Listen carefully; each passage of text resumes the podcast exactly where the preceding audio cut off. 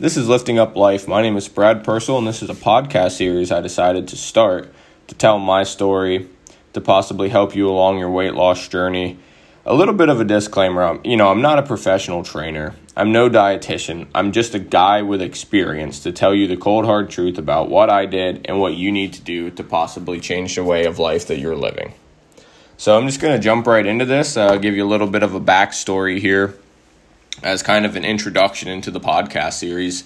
You know, I, I can remember my weight gain starting like severely at probably, you know, six or seven.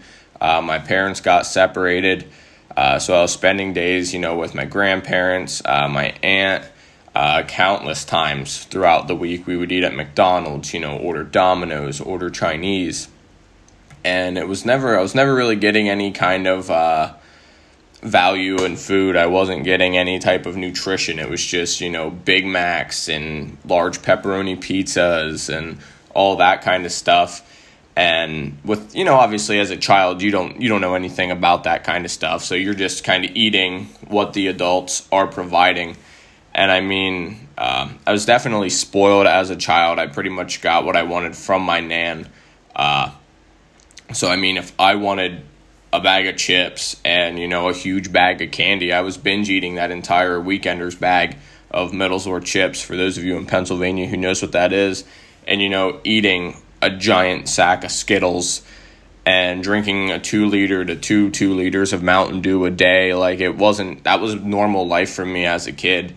Uh, and now that I look back on it, that's just kind of how I feel as if I was dealing with anxiety and depression that I didn't even know were a thing then uh, being so innocent, you don't you don't really think about anxiety or depression as a child.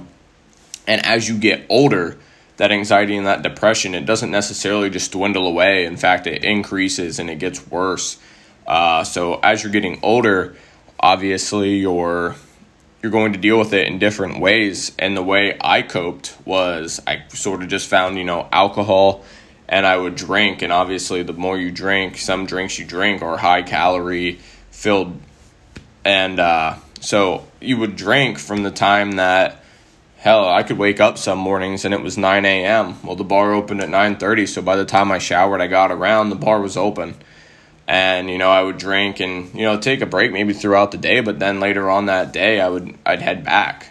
And you get done drinking and stuff, and when you have friends who are in that that drinking life too, I mean, it wasn't anything more than a way to also cope with that anxiety and depression with you know just being social. You're you're going there to talk to people you know instead of being alone maybe at your house you're going to go out there and you're going to talk and just drink and not think anything of it. And you know before you know it midnight comes 2 a.m comes whatever the time may be that the bar was closing you're gonna you're gonna hit that fast food place on the way home. You're gonna hit Sheetz you know on the way home. For those of you again in pennsylvania who knows what that is uh, and you're going to order, you know, a crap ton of food because you're drunk, you're hungry, you're going to eat that food, and then you're just going to pass out.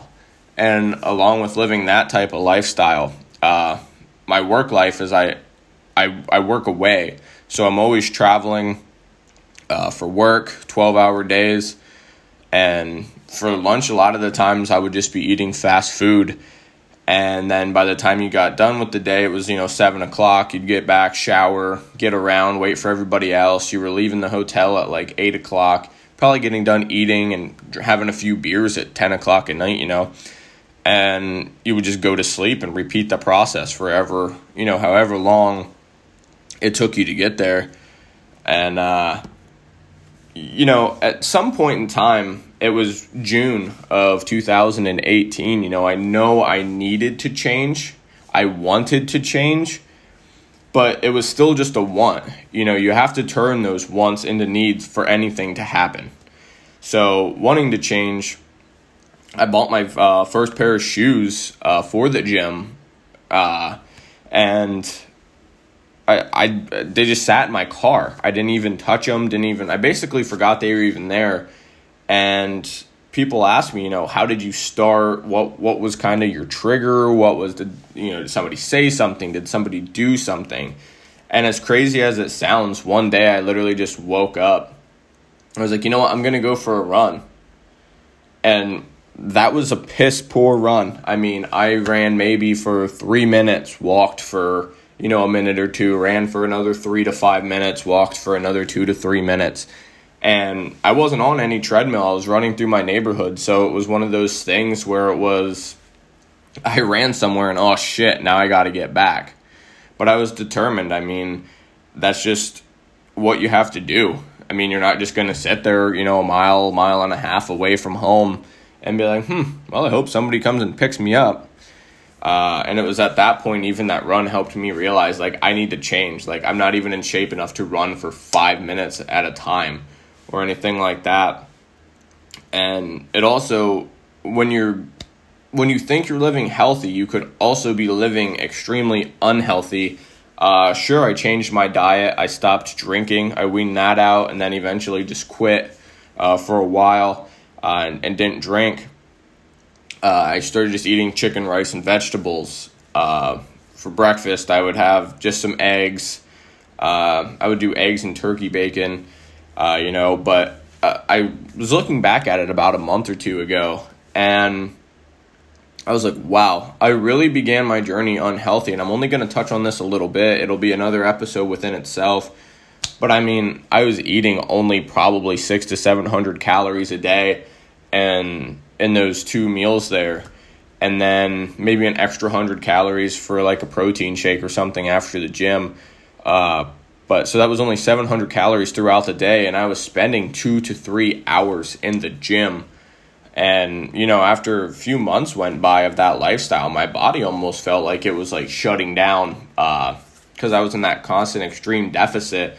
And along with fat loss, there was, I guarantee you, a lot of muscle loss um, as well.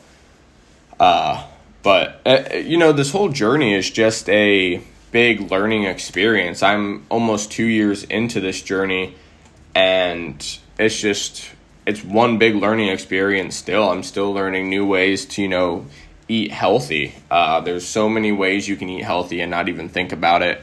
Uh, make substitutions, anything along that. So, just throughout the episodes, I'll just be kind of talking about my journey.